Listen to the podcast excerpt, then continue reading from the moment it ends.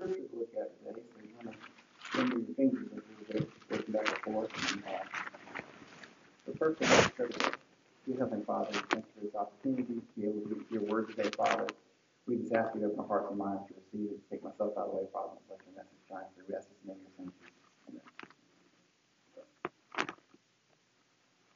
So, one of the biggest problems that we face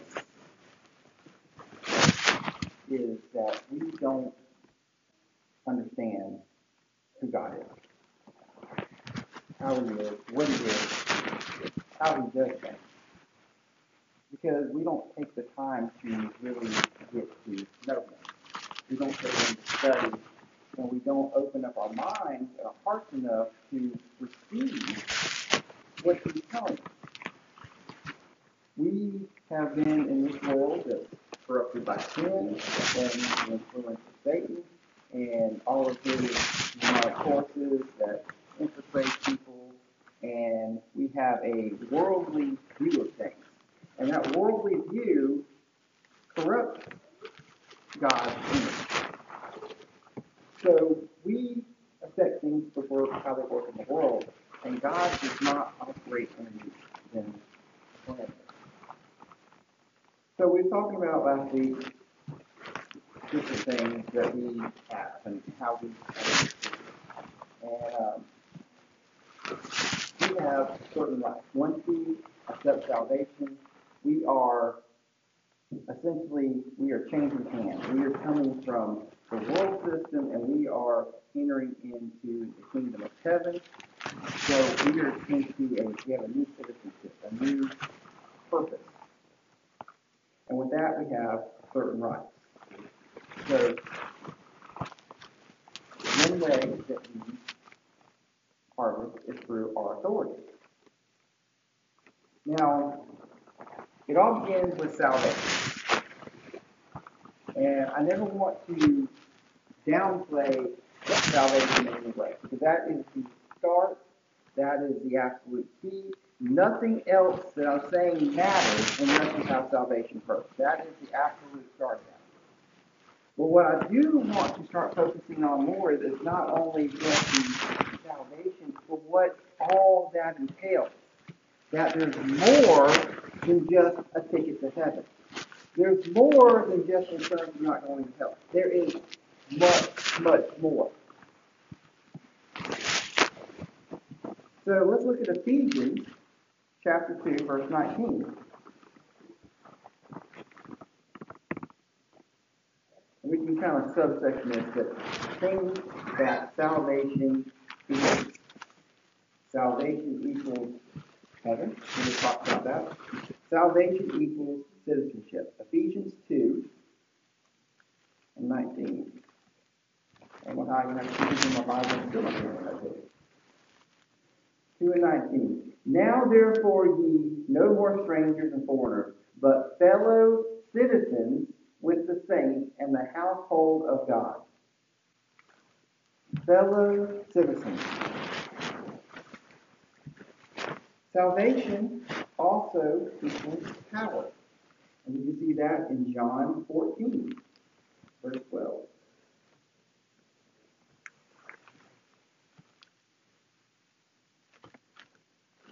Salvation equals power. John 14 and 12. Verily, verily, I say unto you, he that believeth on me, the works I do, he do also, and greater works than these shall he do, because I go to my Father. And whosoever shall ask in my name, I will do that, that my Father may be glorified in the Son. If they shall ask anything in my name, I will do it.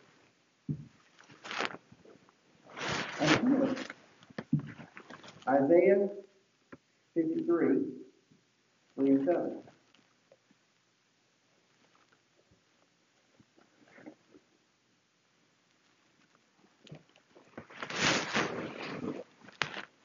He is despised and rejected of men, and a man of sorrows, and acquainted with grief, and he is hid from our faces from him. He was despised, and we esteemed not. Surely he has borne our griefs and carried our sorrows, yet we do not esteem the stricken, the smitten God of pity. But he was wounded for our transgressions, he was bruised for our iniquities, he was chastisement of our peace upon them, and with his stripes we are healed. These are all things, citizenship, power, healing, that we have, that we are given authority to exercise just by being citizens of the kingdom of heaven. Just by accepting Jesus Christ as your Lord and Savior, you are now citizens, you have power, and you have the ability to be healed and to heal. These are things we all have just for being sons and daughters of God. Last week I gave you an example. Talking about Jacob and his pizza. That him being my son, he can go freely into the house, he can open up your refrigerator, he can take out a slice of pizza, eat it anytime he wants to. Because he has that authority because he is my son, and everything under my control is also under his control. He is part of the family. And this crude example is the same thing that we are in the family of God. We have what he has because he has took us in, he has made us part of the family, and he wants us to have that.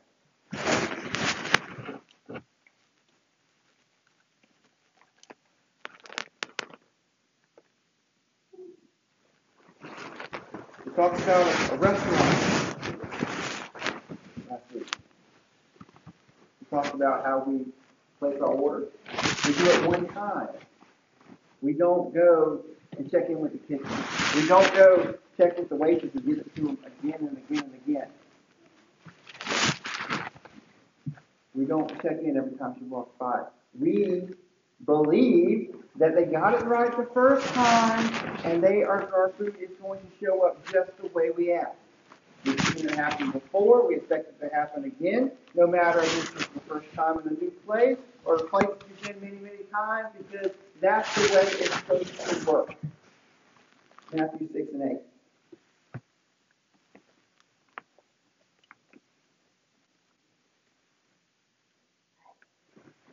Be not therefore to like them, for your Father knoweth what things ye have needed before ye ask of him. We are trust the people.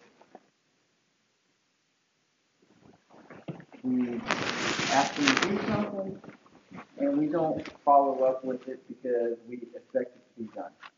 Even though that people fail time after time after time. How many times have you had to call back to the doctor's office because your prescription didn't get called in after they said they were going to do it?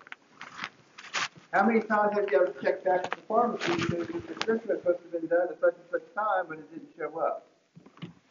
How many times have you taken the car back to the dealership because the problem that you brought it in for wasn't fixed the first time you brought it in? How many times do you have to remind someone because they forgot? And yet we expect it to happen because we ask. But when we, we don't take the of God at all. God knows what we're going to say before we can say it. And this is where one of these non-understanding comes in. So many people ask the question, well, God knows. Why do I have to bother ask? Why don't I just go ahead and do it? And it comes down to His authority of being able to enter our world and be able to work in our lives. We have to allow Him to do so. He does not push Himself upon us. If He did that, we would need no faith. If He did that, we would have no free will. We have to freely out of our own spirit go to God and make our requests known. Yes, He knows what we're going to say, but by us doing that, by us coming to Him, talking to Him, we are showing our faith, we are building our relationship, and we are giving Him the authority to move in our lives. It is the go ahead. It is opening the front door of your house and let Him walk in.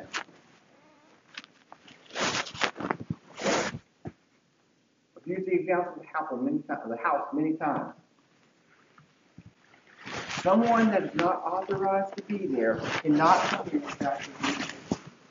God turned the world over to man, and man turned it over to Satan. So for God to come back in, we have to open the door and let him in. I showed you examples about taking action and having to move. Prayer is an action. We have to take the action.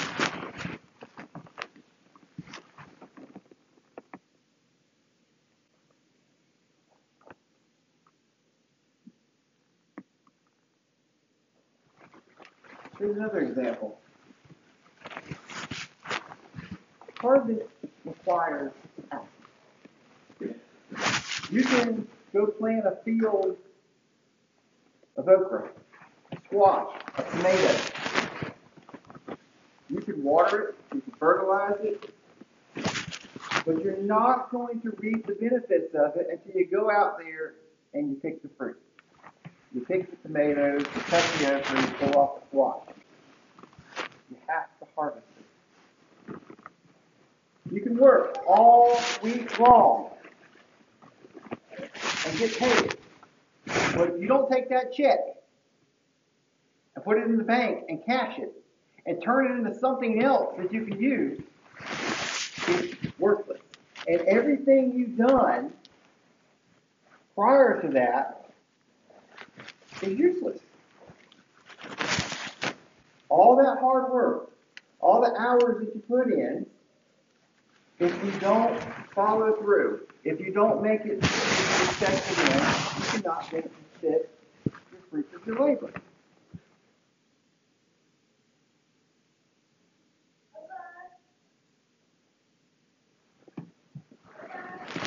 We're still talking about the two, authority, prayer, and faith. And I got one more for you, and we'll talk about next week, all on the same. And that's sowing and. We have to understand why God wants these things from us, why He's asking us to do what He's wanting us to do.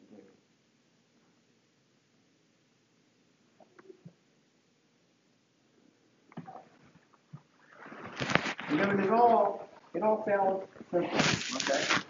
And it really is. God did make this complicated.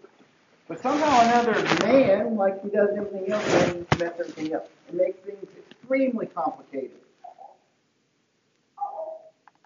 There's religions out there that will tell you that you have to come through a person, that you have to have this book to translate this book we're working with right now, that you have to have all these different things. No, God made it simple. We are the ones that are making it complicated.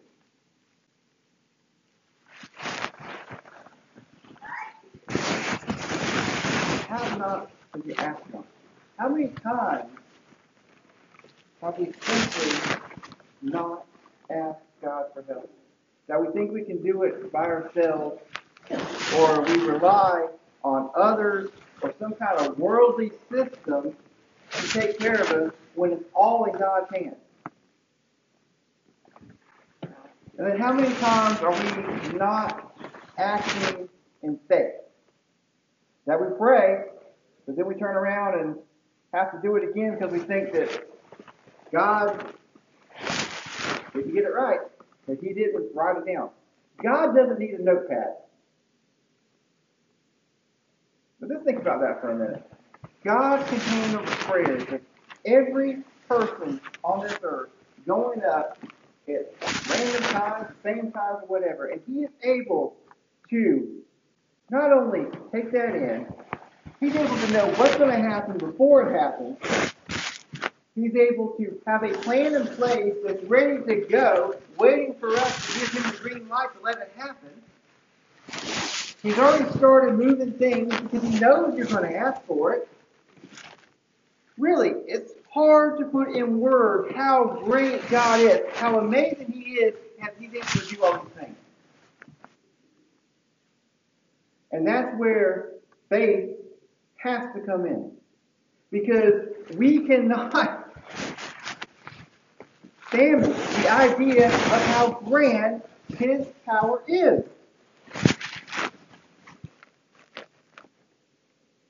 See all these things that Jesus done, and Jesus says, you'll do these things and things that are greater. But we're scared to try.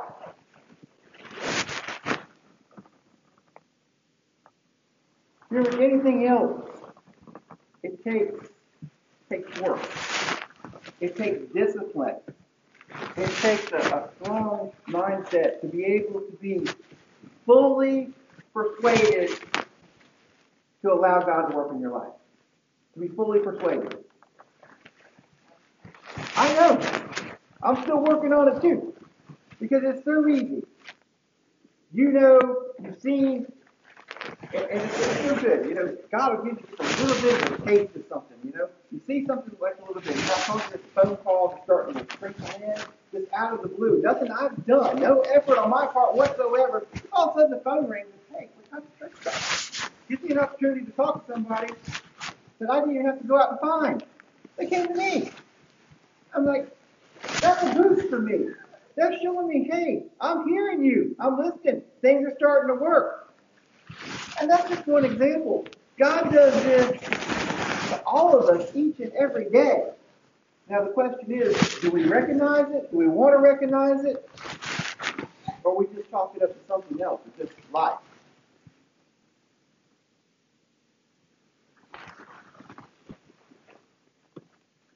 Oftentimes we see God as a, a genie, just gimme, gimme, gimme. And then when it doesn't happen, well, it didn't work out. And oftentimes they'll make jokes about it, you know.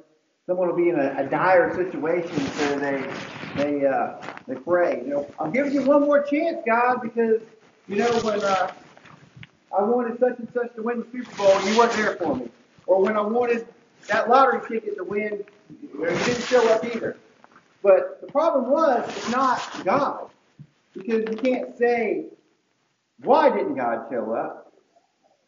Or God didn't show up, because you don't know. Because God is always there. God is always the same. So if something didn't work out, there is a reason for it. And if you don't know the reason for it, that is on you. Because you haven't took the time to figure out what the weak link. What you did wrong. What we did wrong. Because it's not God. It's not God.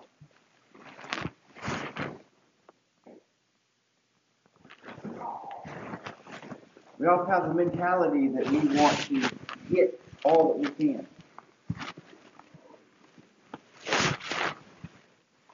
You know, when you're you're talking to people about your church, they always ask, you know, what does it have? You know, what kind of activities do they do? What kind of music is there? It's always about what can I get from it?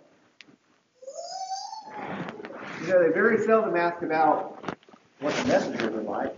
They very seldom ask about you know, what the topics are, what the, the Bible is, what we're, what we're doing there. It's always about what can I get? And I've yet to ever have someone ask, what can I get? What can I do? How can I be a part? We all have something we can give, but yet we are selfish about it.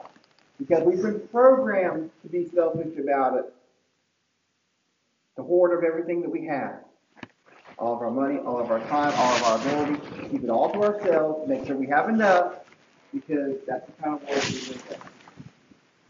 Which is the polar opposite of what we should be doing. Because we have an unlimited source of everything that we need. And his name his Father, God.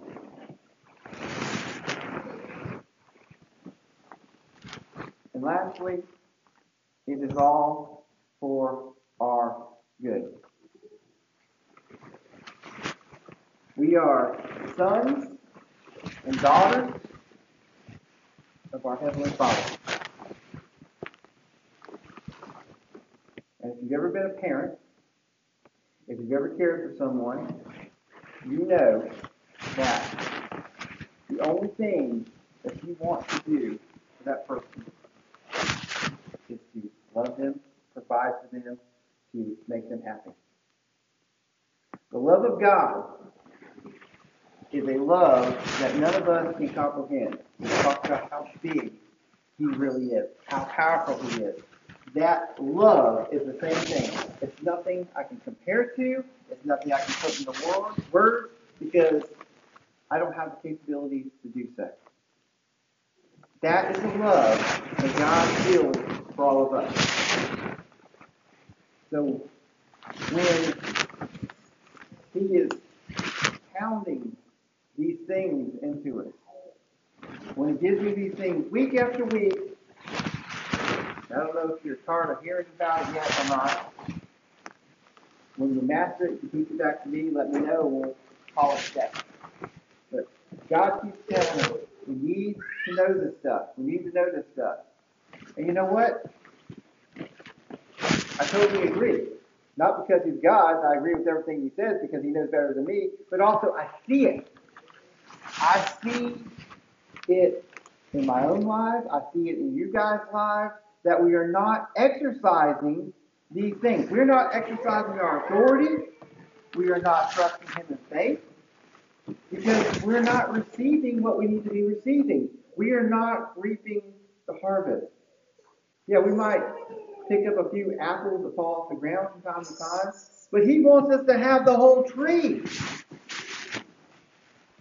We have to put in the time and the meditation for it.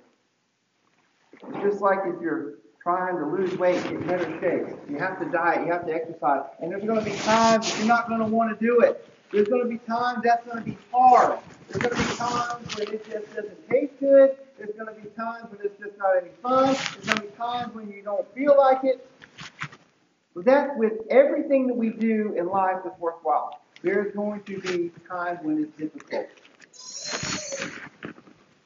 And God didn't say, I don't want things not to be difficult for you. God says, I want you to be the people that you are meant to become. And the only way to do so is to be uncomfortable sometimes. So we stretch, we grow, and we change, and we shake off this earth curse system and move fully and completely into the kingdom of heaven. That we embrace our citizenship. We exercise our authority and we exercise our faith. Now, Dear Heavenly Father, thank you for this opportunity to speak your word today, Father. We know, Father, that there is so much change on the horizon that in the hearts of everyone, Father, there are things that we want to do better, that we can do better, Father, we need to do better. And we know there's also so many things that hold us back, Father. So we ask today for strength to be able to overcome our obstacles, overcome the things that hold us back, Father and start making changes. In our times of weakness, Father, when we will fall back onto the, the ways of the world, Father, the ways we've been programmed, that we have strength to overcome, that on our hearts, Father, will be these words, these lessons that we are learning, Father, and they will come forward, move to the surface, Father, be able to take us through the times of despair.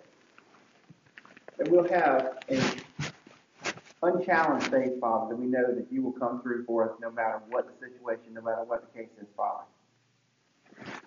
Father, if there's any need today, if there's any need for, for any kind of change, Father, to make a move forward for salvation, Father, we know that salvation is the key and the absolute start, Father. There's people out there that have not yet made that step, Father. And we know that time is running short. And any day could be the last day, Father that only you know that time. Father, there's not a person that wants to not make it, to not accept that choice to take your son Jesus. So if anyone today, Father, has to make that choice, please let them make that choice. We thank you for this, Father, and ask these things in the name of your son. Amen. three seventy-five New Hymnal, please stand.